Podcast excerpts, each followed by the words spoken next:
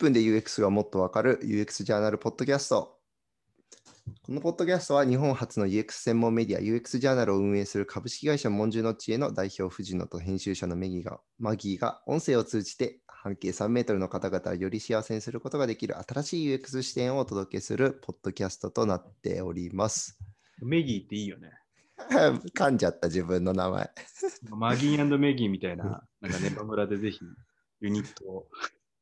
二人合わせてってやつですね。うん、なんか羊な、メギー羊な感じがしました、ね、あまたじゃあメギーで立候補してくれる人いたらあの 僕までご連絡いただければと思います。はい。今日はあの今週の記事にですね、あの松木さんっていう、まあ、大企業で働きながら、えー副業で自分の会社も立ち上げた方の、えーとまあ、副業の記事が上がるんですけど、ちょっと副業の UX についてお話をしたいかなというふうに思っております。はいで、うん。で、まあね、文字の知恵自体も、そのパラレルワーカーの集団ってことで、ある種みんな、みんな副業ですよね。そううん。初め10人でスタートしたんだけど、今何人か知ってる？わかんない。何人いるんですか、今？今ね、20ね、4人。あーすごいですよね。うん。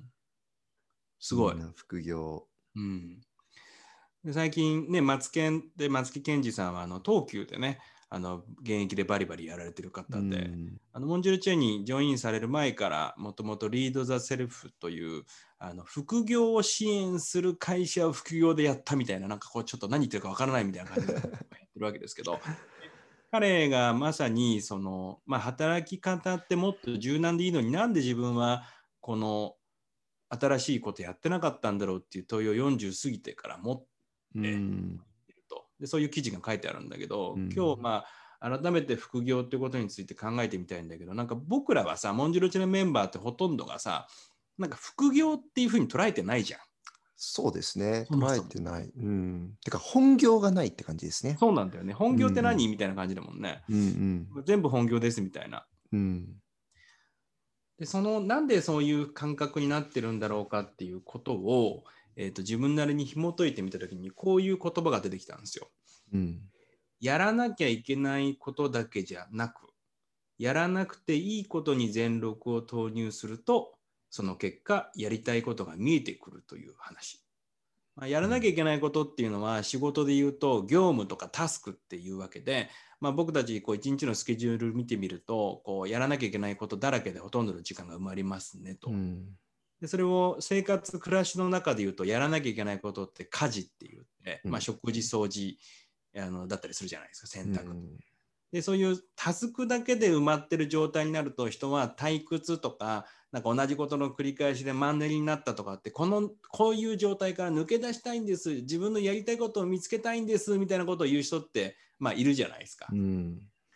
けどじゃあやりたいことが見つからないんですって言うんですよ大体。うん。うん。でどうしたらいいかのこのパラダイムをあのやりたいことを見つける前にですねいわゆるやらなくていいことに全力投球するっていうことが一個ステージになると結果やりたいことが見つかるっていうこのこの逆転現象が生み出されるとなんか副業とか本業とか言うんじゃなくてただやりたいことやってるだけなんですよモードに入るんだけどうんそのヒントが多分その副業的な話で考えてみるとだから本業があるっていうか目の前にやらなきゃいけないことがある人はあのやんなくていいじゃないですか副業とかって別にうん。やんなくていい。やんなくていいうん。けどやらなくていいからやらないじゃなくてやらなくていいんだけどやるそれがやりたいかどうかはちょっと後回しでなんか人から求められたとかなんかこういう話あるからやってみないって言われたりした時にうん。あそれやるわっていう感じなんだよね。うんうんううんん。なんかその委ねるというかこう身を委ねていった時に広がる新しい世界観みたいなところが副業にはあるっていうところですよね。うんでその広がった世界観が本業に戻ってくる。それによってなんかまた本業のところで集中すべきこととか本業のところにおける自分がやってることの価値をこう再認識できるみたいな循環が生まれてくるところですよね。そうだね。うんうん、ちなみにその全力でやるっていうのが結構ポイントな気がするんですけど、うんうん。全力っていうのは何なんでしょうね？えっとね、えっと、ちゃんと役に立とうと自分のパフォーマンスをこうフルにやるっていう。なんかこれおまけだからとか副業だからとか、なんか別にお金もらってないからとかで、なんか手抜くって感じじゃないのよ。うんうん、うん。かけれる時間は少なくていいんだけど、うんそのかけてる時間においてはこうフルで全力でやるみたいなことをうんうんうん。ないと、なんか、なんで俺これやってんだろう？やんなくていいのになんでこれやってんだろうっていうふうにこう自己肯定感が下がるんだよね。うん。全力でやってる自分ってなんか人の役に立とうとか今この瞬間一生懸命アイデア出そうとかっていうふうに頑張るとなんかちょっと自己肯定感高まるじゃないですか。うん。高まる。なんでこんなに俺一生懸命日々やれるのになんで私こんなに一生懸命やれるのに日々ちゃんとやってないんだろうみたいなことの問いが生まれるといわゆるこの本業の中でのこうあの組織用語でエンゲージメントが高まるみたいな話なんですよね。うんうん。ここから言えるのはさあ皆さん日常の中で全力でやっていますかと。いや全力でやってますよでも全力でやれない時もあるんですよそうだよねと。なのでやらなくていいことを人から頼まれたりなんかあ話があったりしたらちょっとやってみるって。うん全然全然コミットできないんですけどいやそういうのは別にいいからちょっと自分のやれる範囲でいいから全力でやってみてよみたいなうんうんうんきっかけが作れるのが多分副業の始まりなんだろうな。うーんそうですね。なんかこう、冒頭にね、まあ、僕らはその本業、副業の感覚があんまりないっていうところであるんですけど、なんかこう仕事と遊びの境目もないみたいなところも結構あると思ってて、うん。なんかこの全力でやるみたいな時に、別に仕事じゃなくてもいいと思ってて、全力で遊ぶっていうのもありだと思うんですよね。うん。で、そのなんか全力で遊んでるとそれが仕事になるみたいなうん。ことも起きると思ってるので、うんなんかその目の前のことにまさに全力が注げられない時は本当違う仕事でもいいし違う遊びでもいいし子育てでもいいし料理でもいいしな何かにこう一個全力でやってみるとなんかこうパラダイムシフトが起きるっていうことですね。そうだね、そうだねう。んだから、なんか副業っていう言葉ってなんか仕事にしなきゃいけないっていうその固定観念が生まれるってことをマギ言ってるんでしょ、うんそうですそうです。別に仕事になんなくてもいいし、別になんかお金に、あ、そうか、お金もらってないから全力でやらないみたいな、うん、なんか、なんでそう思い込んでんだろうって話だよね。そうですね。お金もらってることはちゃんとやる、お金もらってないことはちゃんとやんなくていいみたいなことって別にないじゃん、世の中は。うんそうだね。それはそうだな。だもしかしたらそもそものその対価の考え方がそれを阻害しているかもしれなくてうん。だから自分の仕事で得られるものがお金しか見えてないから、あのー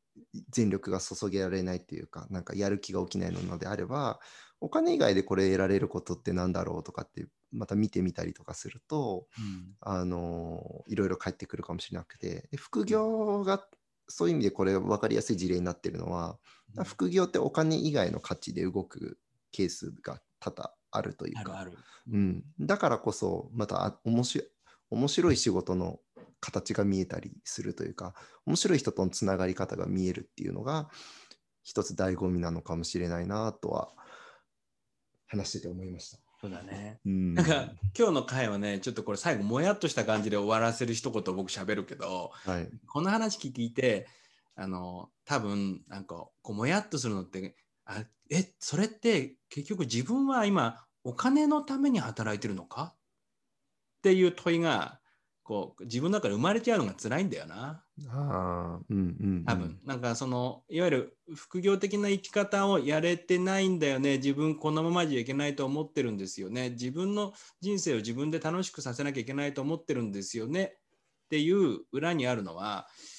ぱりなんか今のこの状態って本当は良くないって分かってんだけどでもなかなか変われないんだよね。その奥にあるのはなんかこういう話聞くとえーじゃあ今私ってお金のと引き換えに自分の時間を犠牲にしてるっていうことっていう見たくない何かことにこう蓋を開けちゃう感じ。うんうんうん。でそれでもそれ一回蓋開けてみてであそうかもと思ったら別にそれ捨てなくていいから。なんかうん。転職じゃないから。なんか起業でもないし、今目のの前にやることを捨てなくていいので、もう一個ちょっとやらなくていいことを増やしてみるっていうことからスタートするんだよっていうのが、なんかやっぱこの数年で大きく変わってきた。前は起業したりとか転職したりとかって捨てないと新しいことにいけないって感じだったんだけど、うん。捨てなくても新しいところに行ける時代になってるから、うん。なんかあんま自己否定モードにならずに、とりあえず軽い感じで、なんか人から言われたことに、あ、それ面白そうだからやってみるっていうふうに飛びつく、この腰の軽さが今の時代とても大事だなという感じです。うんいいですね。